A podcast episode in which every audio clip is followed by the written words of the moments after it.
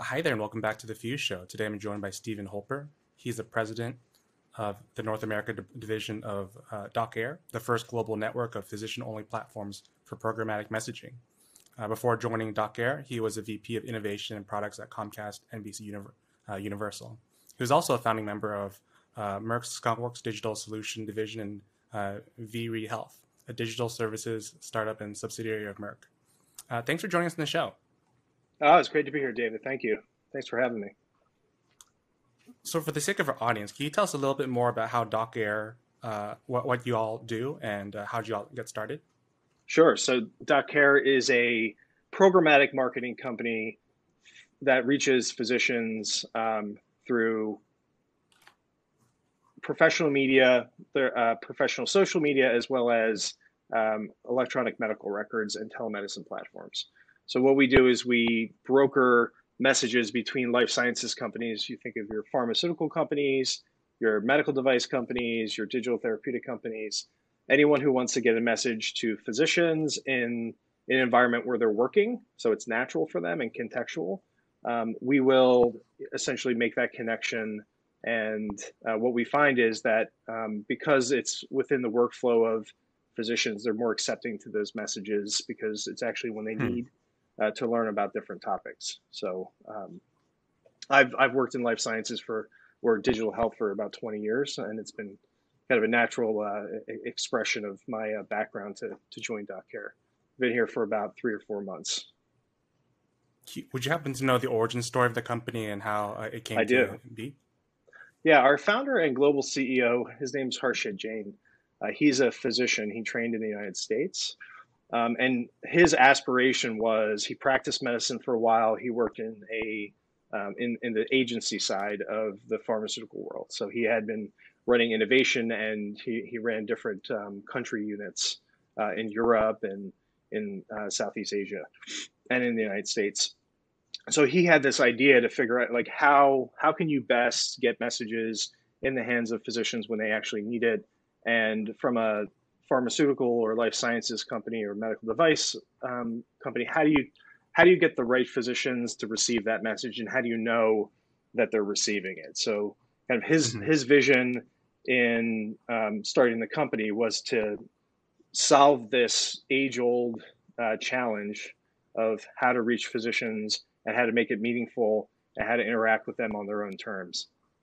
And that's been difficult because there's a lot of um, there's a lot of regulations about how you can communicate um, drugs globally. You know, for example, in the United States, you can communicate to um, consumers like myself and you directly through television advertising, but in the rest of the world, that's really not um, an option.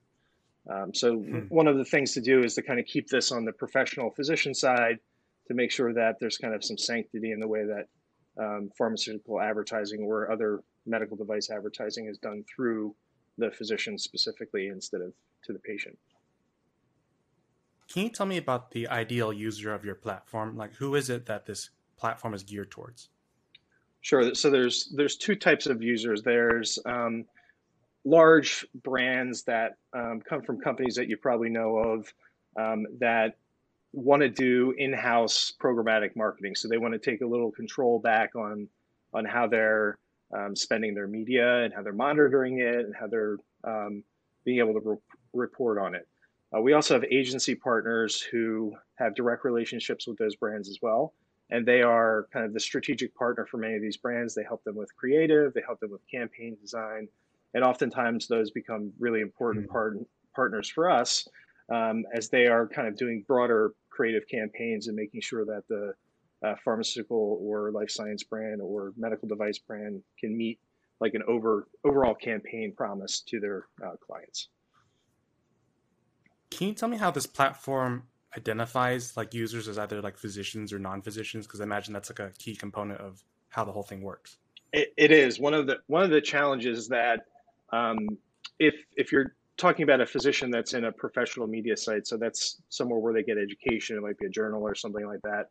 Um, everything that we do is authenticated. So it's people that sign in and are authenticated. So if it's an electronic medical record, they have a user name and an ID and they consent and they can opt out if they wish. And that's one of the ways that we're um, dealing with the really big changes that you know it's called if you're a marketer, it's called a you know cookie deprecation, where uh, some of the browsers, et cetera, are not allowing for cookie tracking. Mm-hmm. So the good thing is about this business is kind of forward thinking in that you know we are using people that are identified, they are consented, um, they're behind a, a, firewall, so to speak, and that allows us to be able to identify who they are uh, appropriately and send the right message to them at the right time.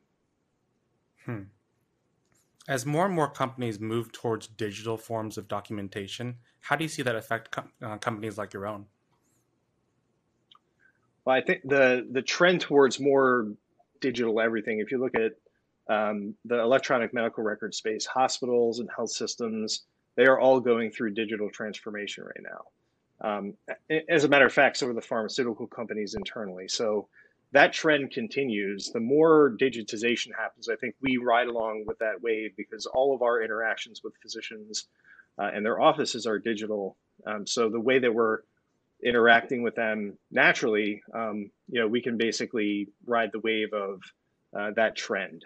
And you know what you'll see more and more is as as hospitals begin to continue to go through their digital transformation, and they and we feel that experience change as a consumer you know, it'll become very obvious that, um, you know, there's this new healthcare ecosystem evolving that's actually been, you know, from my experience, it's been accelerating greatly since COVID 19. I hate to bring up COVID 19 because we're all living in it, but uh, that the pandemic has really shifted a focus on the pharmaceutical industry, on the medical device industry, on digital therapeutics um, to interact with their consumers in a digital way.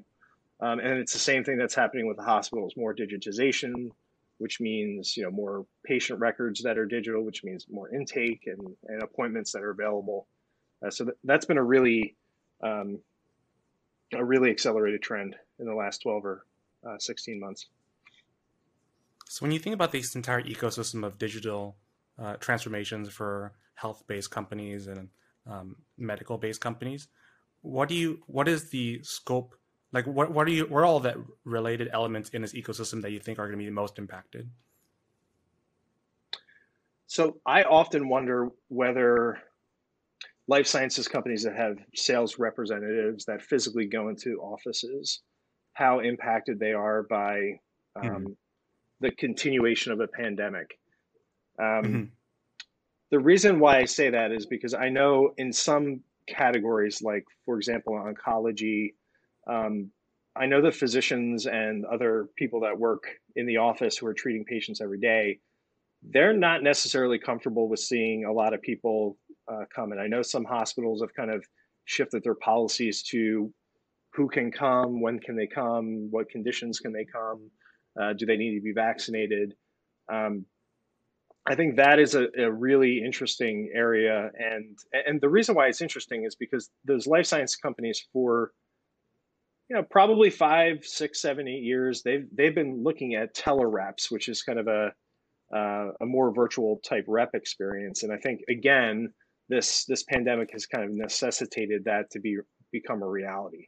So I think the interaction with those companies becomes a little different. Um, and and I would say also on the patient care side that I cannot personally see a future without telemedicine you have telemedicine for behavioral health, you have telemedicine for routine checkups and primary care, you have telemedicine for specialist visits. Um, now, that, that does not replace in person procedures that you need to go to, it does not replace radiology that you need to get, it does not replace laboratory results or uh, labs that you need to obtain to monitor your condition. But for the most part, I think this, uh, you know, the, the trend towards virtualization will probably stick around and hopefully it's for the better. I mean, I, I don't know about you, but I've had some pretty good experience given the circumstances with healthcare in the last 12 years. I'm sorry, 12 months. Uh, and I'm just hoping the convenience of that sticks around. I notice this trend in, trend in my own experiences where the more modern the tech stack and tools that a hospital or medical office uses, generally the easier of an experience I have. So I understand it's like one of those things where like the engineering department and the physician like quality obviously are probably not all that like there's a core like a very weak correlation if at all. But as a consumer, I just notice I have a smoother experience when the like the website is beautiful, the app actually works, as opposed to like having also these random bugs. I totally agree with you. I think the what what's happening in the hospitals is they there's this role since electronic medical records have been kind of pervasive. They have a chief medical information officer um, who is essentially responsible for figuring out how to leverage information or data to make the place work better, to get better outcomes, to treat people better, to even optimize how billing happens. Um, and as a result of that, you see a lot more people kind of shifting to a consumer focused approach, thinking about what is the user experience from, you know, showing up at the hospital to leaving, and even, you know, if you have to have a follow up appointment. So, you know, I think you see kind of the not in every case, but you see in a lot of hospitals, they take like a lean startup mentality where they're trying to do, uh, they're trying to apply design thinking to uh, the overall customer experience, and they're really thinking of a consumerized experience. And you know that's evident when you talk when you look at you know how how you can log in for an appointment, how you get maybe an SMS message before you know two days before you show up, um, whether you can you know pay for the appointment in different ways. Um, all of those things are starting to come in and, and change the experience. Uh, there's a long way to go, but uh, there's definitely some positive steps that I've seen in the last uh, three or four years. If you were one of these information officers, what would you do if you were in charge of a hospital and we are trying to stay ahead of the curve? Yeah, that's a really good question. Um, I think what I would do, and this is this is kind of lending from my experience of running innovations team, I would probably build a little kind of customer experience or innovation team that's kind of very cross functional. Uh, you know, have some nurse, uh, some nurses, have some um, uh, people, uh, you know, physicians that are on the front lines.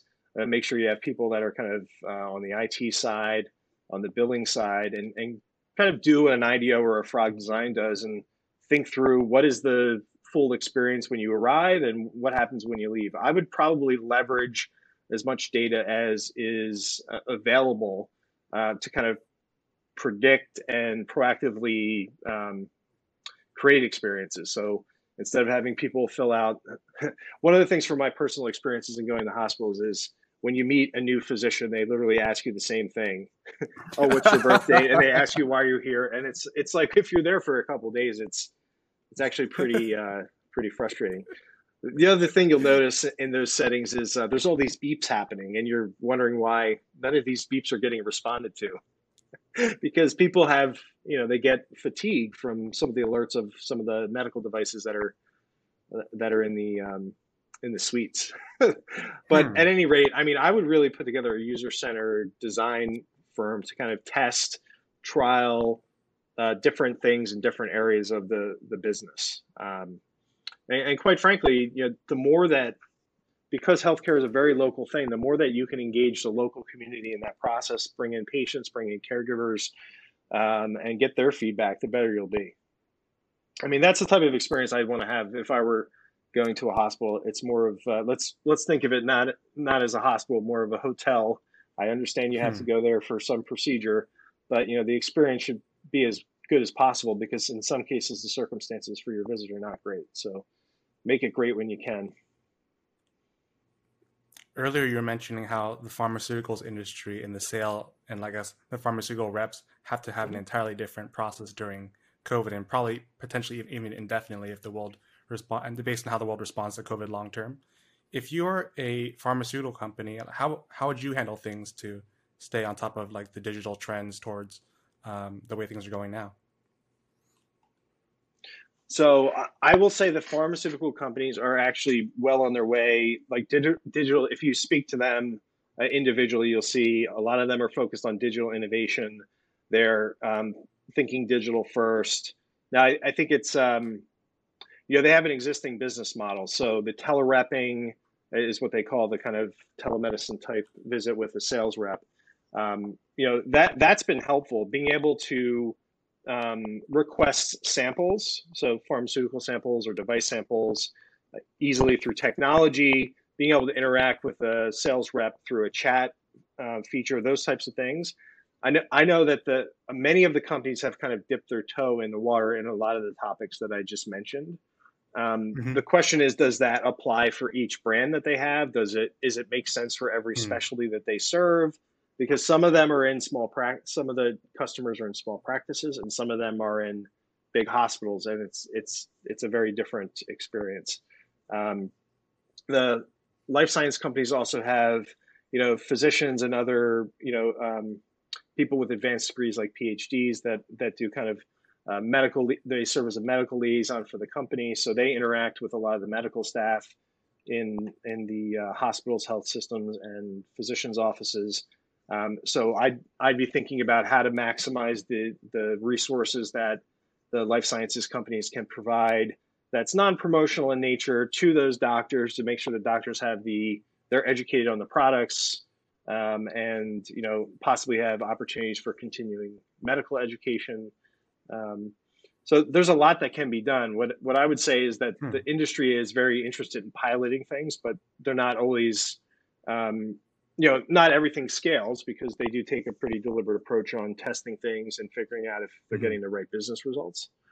Um, so I would say, you know, the first thing is to, you know, if you don't have one already, establish a digital innovation function you know give those uh, those team members some permission to test things out and and fail occasionally but all, always measure and get results um, learn from your failures um, and just kind of be comfortable with that set some budget aside um, that's you know not necessarily associated with the brand so they can experiment uh, but you know actually when i was at merck I, I ran a team like that and and the the best thing that we did was set aside you know, specific and deliberate funding to innovate. Uh, and we ended up commercializing a bunch of other um, products that were in the digital health space. But the reason why we were able to get success is because we had some time, we had some money, and we were able to kind of use that as a way to test new innovations uh, with the brands. And that seems to work. I feel like experimentation is almost a necessity for innovation to happen. Yeah, it is. It is. Um, can you can you walk me through some of the experiments you've done in your past that you felt like or led to like major wins? I sure can. Um, well, I'll go back to when I was in research because that that was where um, I kind of learned software engineering. I was in, in a laboratory setting where it was all carbon paper, and you'd run like thousands of samples through this lab. You'd have to figure out where they were. Um, and you know, when I was going back to school for software engineering, I kind of started putting, you know, uh, I put a business case together to say, hey, if we automated this whole process, you know, we could save X amount of dollars. So, um, one of my my executive director at the time, he said, here's what I want you to do. I want you to go down to the archives and I want you to pull an entire stack of paper from this study. And I want you to give a presentation to these pathologists, which are the scientists that run this area. And I want you to make the proposal to build this software.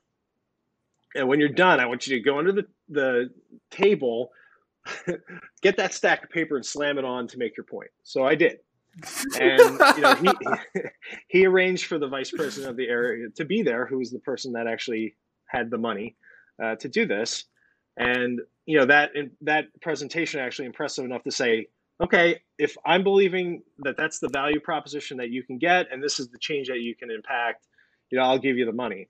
Now that's not a direct experiment, but what that was is kind of the way to raise money in a big company. It was kind of use this hmm. demonstrable, visible thing to encourage um, the scientists to fund the project. And it was highly successful. It's still in use today. It was the first of its kind. Um, I can tell you later when I moved over to the commercial side of the pharmaceutical business at Merck, um, I was in an innovation group, and it was a technology innovation group. Now we had started looking at digital health. Uh, this is before app stores existed, so we had we had been looking at different technologies. We looked mm-hmm. at uh, Nokia had the Symbian platform, and Apple was just emerging. They had, I think, the iPod Touch was out, but the iPhone wasn't. And um, BlackBerry was one of the things that we were looking at. So, so we were looking at how to get the company past pill and vaccines. So we were coming up with a bunch of apps that, you know, we built an app for chemotherapy, an app for Coppertone, the consumer brand, an app for uh, an app called Vree for diabetes, which was basically um, it was a certified diabetes educator who's someone who's that's someone who actually helps people who are newly diagnosed learn about diabetes, how to manage it. We actually digitized that person with a lot of content and some science around getting people motivated to change on their own. So we kind of built this little practice of uh, mobile apps, but we did that by showing this first prototype for diabetes. We showed it to the chief information officer. We got an audience with the chief strategy officer. And essentially, the pitch was you know, we think pharmaceutical companies can do something much more than pills and vaccines, although important. There's there is an opportunity for us to get into digital therapeutics and apps and mm. things of that nature. So it wasn't until we kind of built a prototype and showed it around is where we started getting traction.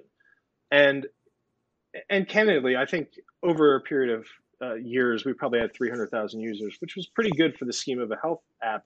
But I would say, in terms of a commercial success, it wasn't that. But the, the point is, it led not only Merck to get into that space, but other other pharmaceutical companies to kind of get into the digital health space and think differently about their business. Uh, and you can even say, see this today when like we were early in that. But what's interesting, if you look at other pharmaceutical companies and brands, they've done uh, solution type services and you know, I like to think it's partially because of the experiment that teams like us did in the in the early days. But you know, it was it was you know being able to fail and learn and and repeat and you know get that product in front of the end users and and iterate on it was super important to the way that we were able to get uh, some semblance of success. For the prototype that you just mentioned, how long did it take to build? So, so it's interesting. When we did that, there was no app standards, so there's no like style guide at the time. Um, so, I think we had we were doing sprints back then. So we were doing agile Scrum. We were doing we would see the software developed every two weeks. Uh, we we'd have design sessions in between that to enhance it. Uh, we would go and get feedback. We scheduled some focus groups. So I, I would say the first actual prototype that was worthy of getting in front of people probably took us two months. Um, hmm. And then we ended up launching it. It took quite a bit longer because we, um, quite frankly, in a big company, it's not always easy to get things through. And I, and I remember Apple at the time, it was very stringent about what they approved on the App Store. So we were kind of learning that was new too. So we were kind of learning that and I remember being super paranoid about messing up because if you messed up there, they like started the clock back and you had to go back to the review. So if you had an actual launch hmm. date and there was something wrong in the app, Apple would say they'd flag it, you got to go fix it, and then you'd actually have to go physically fi- fix it, resubmit it, and then the clock starts all over. So that was like super uh, strenuous. But I, I will say that I remember the app we did for Coppertone, we did in five weeks end to end, and then launched it on Good Morning America, um, and that was really successful. Um, and that was not because we were superstars; it's because what we learned from the apps that came before that. Um, we switched to more, you know, we went away from like waterfall and um, requirements to more um, design centered um, like user centered design. So you know we we built the app the way it looked. Uh, we had the development team work uh, in sprints. Get it, there were week, uh, two week sprints. We got it done in three, and uh, just in time to get it launched on on a national platform, which was awesome. And that that app went on to uh, it was editor's choice, um, new and noteworthy. Uh, so that was really nice. Hmm. But yeah, that that was that was based on what we learned though that was that's not because we were like graded it at the time because we were it was still early days then if you go back to, to that era of your career what are some of the principles that you've learned then that still remain true today so I, I read some of your background as well you're an avid reader or audiobook as i am i consume a ton of them um, probably upwards of 15 or 20 a year as well and you know, so, some of the principles that I've learned, um, you know, I when I was at Merck, I actually went through Six Sigma uh, black belt training. Um, so that was kind of an hmm. intense pro- process improvement. And uh, you know, you have to save a certain amount of dollars, and you know, go in front of a panel of black belts, and they certify you. so that that kind of informed some of the way that I think about efficiency. Uh, but then again, I started as I started getting into product development, and I read, you know, Eric Ries's Lean Startup, and I read, um, you know, any book that I could find on design thinking. Um, so, you know, I kind of all of those methods, if you're a purist on them, have their flaws, in my opinion. So I kind of take things around. Okay, Lean Startup. What did I learn from that? I learned, well, get feedback, build a prototype, and get feedback right away. I mean, that's what I learned from that on the Six Sigma side, it's you know build things for efficiency the first time you do it to the extent that you can. Um, so that that's what I take away from that, or to optimize and and you know make efficiency a, a priority, and that's especially important in startups because you start with running, running, running, and running and running, running some more, and then at some point you have to stop and optimize. So um, yeah, that's there's a balance of growth there too. On the product development and design thinking side you know that's really about you know empathizing with your users making sure that you really understand them and then kind of cutting through some of the clutter with the data. Like um, don't be fooled by you know one of the principles that i try to avoid is sunk cost bias. And that's that's when you spend a lot of time on something and then you keep going it's you're keeping going because you don't want to like throw away all the work you did. And I have to tell you, that's that's not a good place to be in innovation. You have to be able to throw in the towel and say, "This is what I learned from that." Um, hmm. So that that's a couple sampling of of things, but I like to kind of use methods from different areas, um, just because you know, like I said, no no no philosophy is perfect, but if you can find one that works for you and your teams, um, you know, that's a good day. So some those are some of the more business principles that you've uh, obtained. What about some personal principles you've either built or maintained over your career? So one thing I'll tell you, and it's it's relevant to my role at Doceree as well, is that um, I have learned that making sure you treat your team that works for you well. Um, people don't often think about this. You know, you think, oh well, I worked I might say I worked for this person before and they're a rock star and you know hopefully I can get a job with them again and I'm going to follow that person around. That's one way to look at things. What I've learned recently because when I was um, interviewing for this job, uh, it was actually one of the people that used to work for me in another role, and I had another job that I was interviewing for, and it was similarly it was another person that used to work for me that asked me to apply for that role.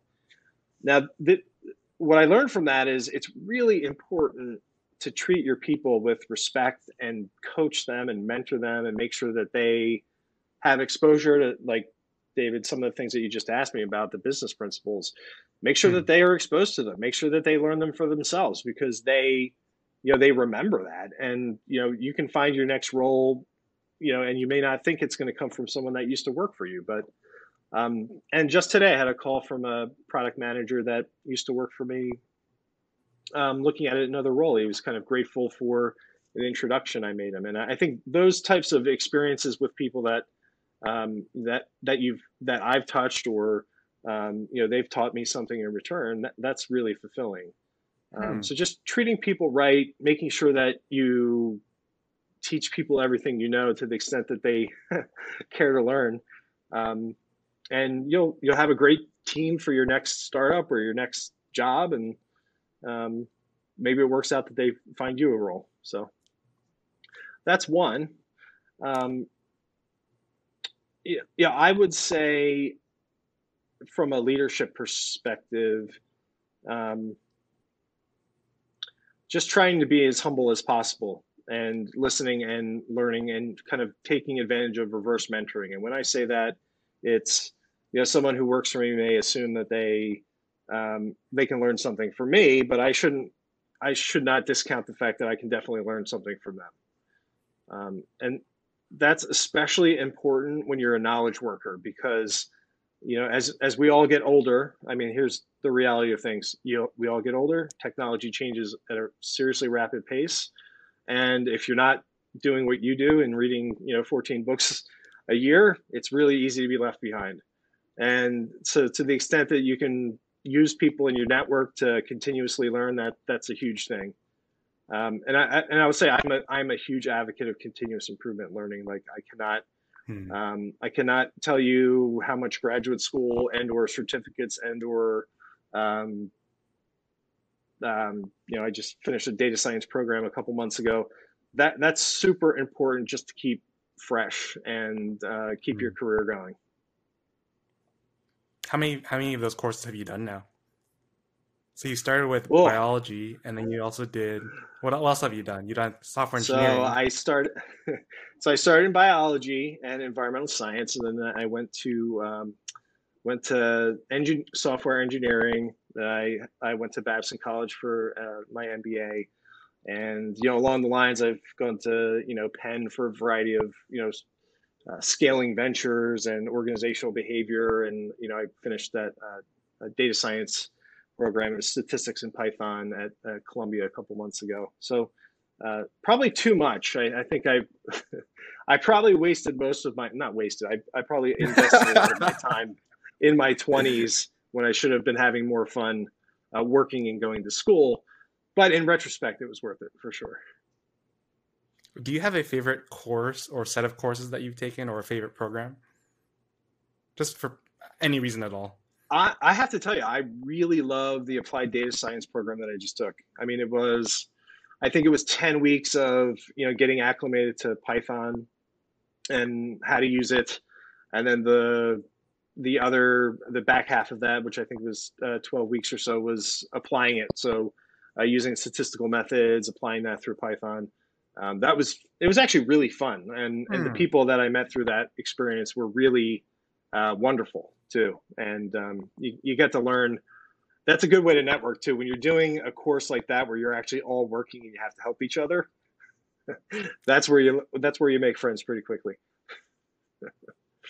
so, over the course of all of these uh, different programs that you've learned, what's the thing that motivates you, like that, like constantly like pushes you forward?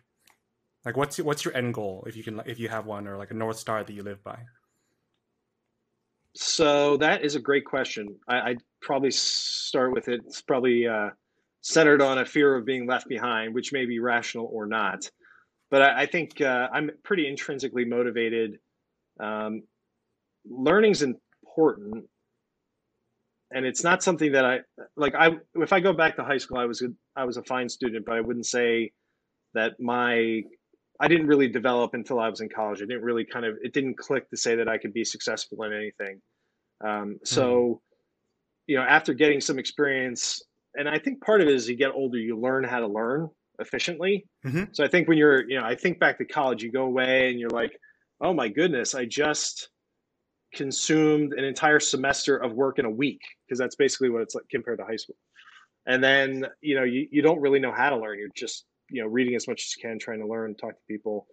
Um, so i think what keeps me going is it goes back to the kind of six sigma black belt training is that i like to make my time as efficient as possible. So if i have any drive time it's going to be filled with an audiobook or a podcast because because what else are you going to do? I mean i, I actually don't even listen to to music unless i'm trying to focus at work ironically. Hmm. um, because you know that's where i can kind of get some uh, me time, personal development time.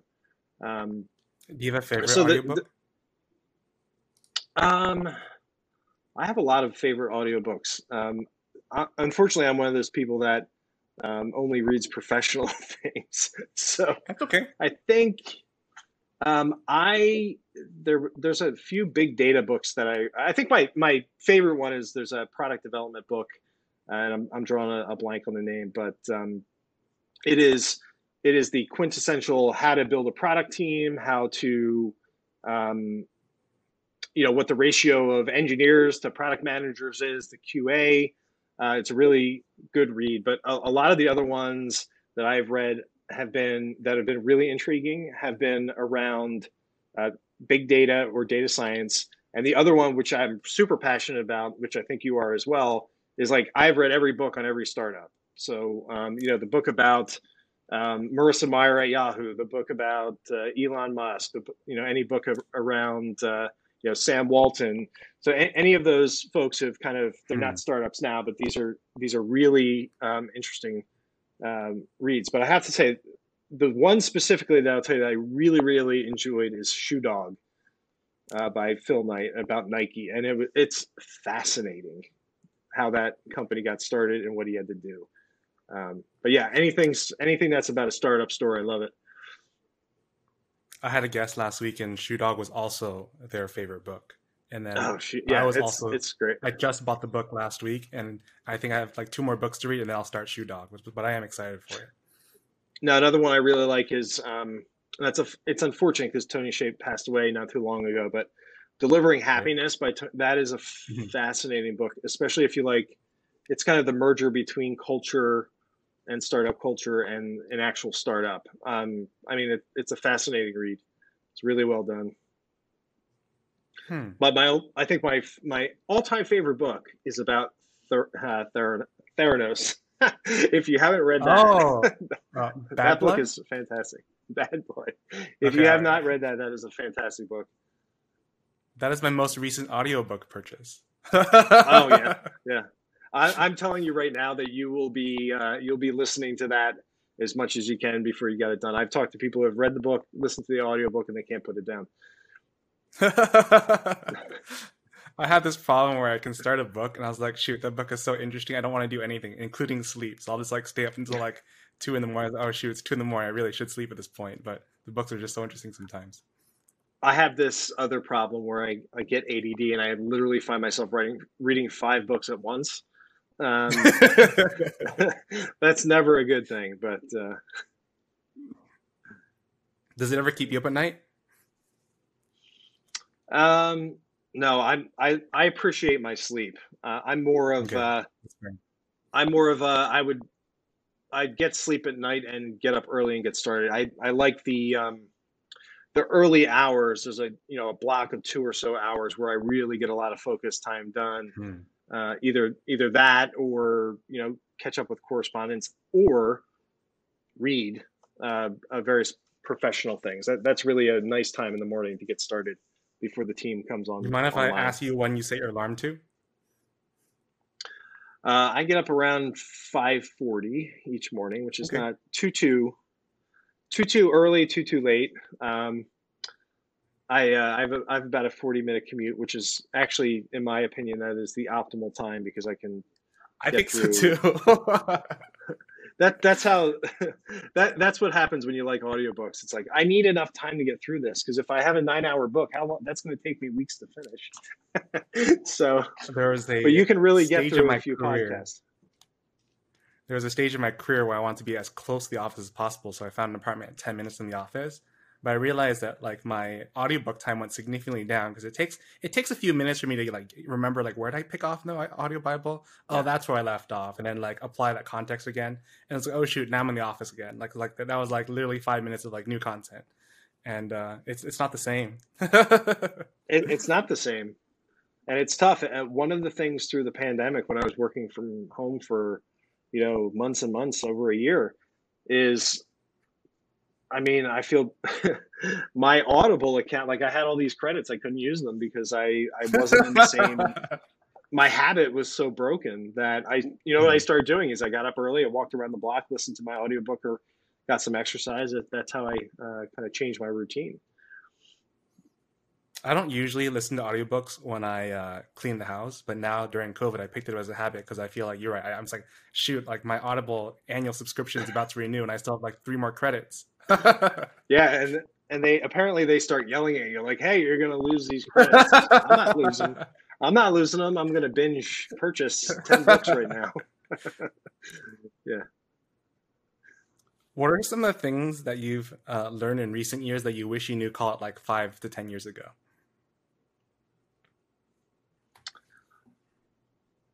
I think I'll, I'll tell you this will this might be a relatively embarrassing story, but I, I will say that uh, in one of the innovation functions I led, I was sometime in my twenties, and the chief information officer of this company told me, "Just get it done, plow through, whomever you have to to make this happen."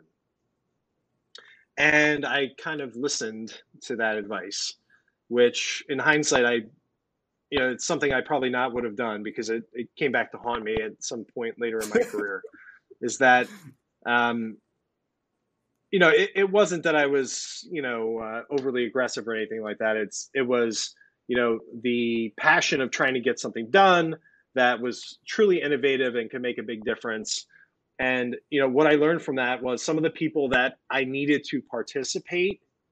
Now they they worked with me at that time and they got done what was asked. And the only reason they, that happened like that in a big political organization is because I had, you know, the permission of a senior executive.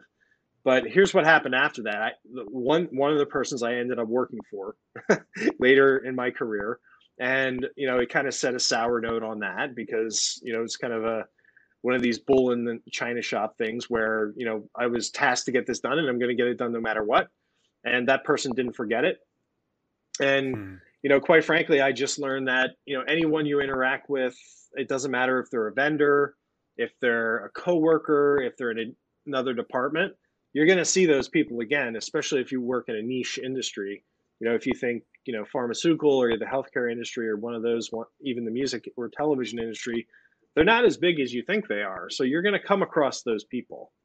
So, you know, my word to the wise is just make sure you treat everyone with with hmm. respect, make sure you're collaborating. And then, you know, if you want to take it to the next level, make sure that they they can share in your success somehow because that's to me, that's the best way to, to make sure people mm-hmm. are coming along board with you. Um, you know, th- these statements might be in contrast to what I was telling you about leadership earlier, but that's part of what formed my philosophy later in my career, uh, based on what I actually learned and experienced and what bruises and band aids I had from it. I imagine part of your role as a president at Doceree is to raise the next generation or hire the next generation of leaders. What do you what do you look for? What is your definition of a good leader? I'm looking for people that well, I mean the first thing is and this is true of any startup. I mean you need people that are self-starters that can come in, assess the situation, understand what's what opportunities there are for improvement and get a team organized um, to meet whatever objective that we're trying to achieve. Now, that sounds simple, but what, what you're looking for in a leader is someone who can actually stand up an organization. Like that is in my there's kind of two skill sets that I would say are super important. And one of them that goes back to the story I just told. You know, influencing without authority is super hmm. important. And I don't care what level, I don't care if you're the CEO, president, or anyone else, because there's always a situation where someone else is your boss, whether it's a board member or an investor or the CEO or a peer. You, you don't have direct authority accountability over those people. So i mean influencing without authority is seriously an important trait and you can be right out of school or a senior executive but that's that's a very important hmm. uh, trait. And as, as i started to mention before i think organizing a team setting it up from scratch figuring out what processes this team's going to need to be successful what metrics are they going to need to be measured on that is super important you can't you know you know, you, you're not going to see performance if you're not measuring things. So that, you know, having a measurement system is super important.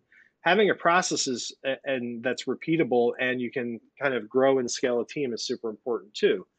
Um, you see a lot of people in startups where there's less structure. Um, they're not performing well. Sometimes they're not performing because they haven't been given a platform to be successful. So, you know, hmm. making sure that people have a platform that and one of my big things is someone who can remove impediments. Impediments are, you know, something that stops you from doing work, from being successful, from getting a sale, from delivering a product.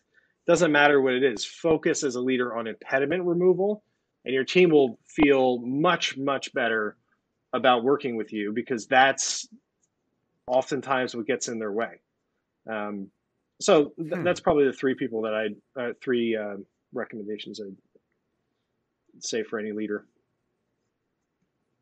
How do you take someone within your organization and like train them to become a better leader? Like, do you have a philosophy around that? Is there a set of uh, I don't know practices that you think think are uh, appropriate and effective? Well, I, I I think the main thing is that you actually have to spend time with people. Um, so so part of what I learned is making sure you're being respectful to people, especially if you're coming in new somewhere, because you know oftentimes whether there's a founder or there's people that are instrumental to starting a company, a founding team, or something like that. Sometimes sometimes those folks are um, you know they feel like they've tried everything. They feel like maybe they're not being listened to at some point. So I think the the first thing I would say is make sure you're listening to what their needs are. Um, you know, figure out how to remove impediments, as I said before, but um, really listening, putting together a way for them to be successful and showing them the path forward. You know, I find that you know spending a little time with with people um, can make a difference, a significant difference. Now it depends on how much time hmm. you have. Sometimes people aren't. Sometimes people aren't a good fit. Depends on their seniority. But the other thing you want to watch out for is if if you have someone that you know can be receptive to coaching, uh, and also is going to then coach downward on their team. So you know the bigger it it differs depending on how big or small your organization is. But um, to me, I think setting clear expectations and being honest with people, having honest conversations, not hmm. not hard conversations per se, but being honest with expectations and, and such, and asking them if they're, you know, are they on board for that change? Can they make that change? Um, you know, I, I, think those kind of honest, um, transparent conversations help a lot.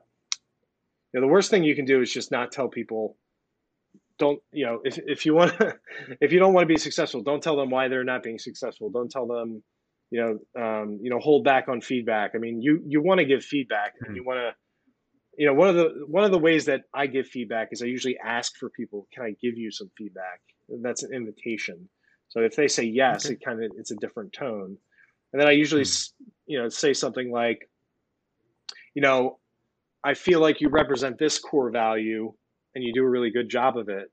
And I feel like you would represent this other core value if you did this X, Y, Z mm. more effectively. And just notice the nuances. I'm saying I feel, and I'm kind of balancing that feedback. And it sounds counter. I mean, it sounds like uh, pretty intuitive that you would balance feedback, but this whole the whole mechanism of asking for permission, giving that to them in a very constructive way. Um, and then, quite frankly, what I would ask is if you receive feedback, you just simply say, Thank you for the feedback. Hmm. Um, it doesn't have to be a discussion, it doesn't have to be a dialogue, but you know, I, I just feel like if people don't receive feedback, that you're you're not giving them a chance and you're doing them a huge disservice. Okay. I had uh, one last question. Uh, what advice sure. would you give to those who are entrepreneurially minded? who are watching this episode? So I would say, so I'm going to give you two things on this because I've done a lot of corporate entrepreneurship and as well as work in startups. Now I would say on the corporate side, if you're if you're an uh, entrepreneur inside of a big company, test, show results, do it in small ways, get permission, you know, build on innovations over time, and that will give you um, that will help you build more and more credibility inside the big organization to get funding, to do projects, to do more innovative things. Now, on the startups side of things, you know, my advice is find something that you're ultimately passionate about and put everything into it. Everything, you know, surround your time with learning as much as you can about the space talk to as many customers and prospective customers as possible, um, get as much feedback on your company, on your product, and make sure you use it. Don't ignore what you're learning. Like I said earlier with sunk cost bias, don't ignore that because you've gone so far. You know, pivoting is a it's a tough thing, especially if you have investors um, hmm. that are asking you to hit numbers. Pivoting time and time again has provided huge value to companies that um, we know today. Twitter was not Twitter. it pivoted because Apple came out with podcasts, and that's what they used hmm. to do. Um, that's a good book too. So I would say keep with it, learn as much as you can, get as much feedback as your customers. You know, listen to people inside at every level to make sure that even you know someone at a low level who's operating something, make sure you listen to what they have to say because that's where you're going to find the other opportunities for improvement, either to serve your customers better, make more money, or come up with a new product offering. Okay, that's been uh, it's been a great hour of great advice. Thanks for uh, your time, Stephen. Oh, thank um, you, David. I appreciate I want it. Give you an opportunity. Uh, is there is there any uh, if like some of our guests and uh, visitors want to follow along in either your company or your personal journey, what's the best way for them to do so? Uh, they can email, email me at stephenholper at doceree.com and uh, happy to get in touch. Sounds good. Or, or connect with me on LinkedIn. Okay. We'll have both of those on the landing page. All right. Thanks, David. Appreciate it.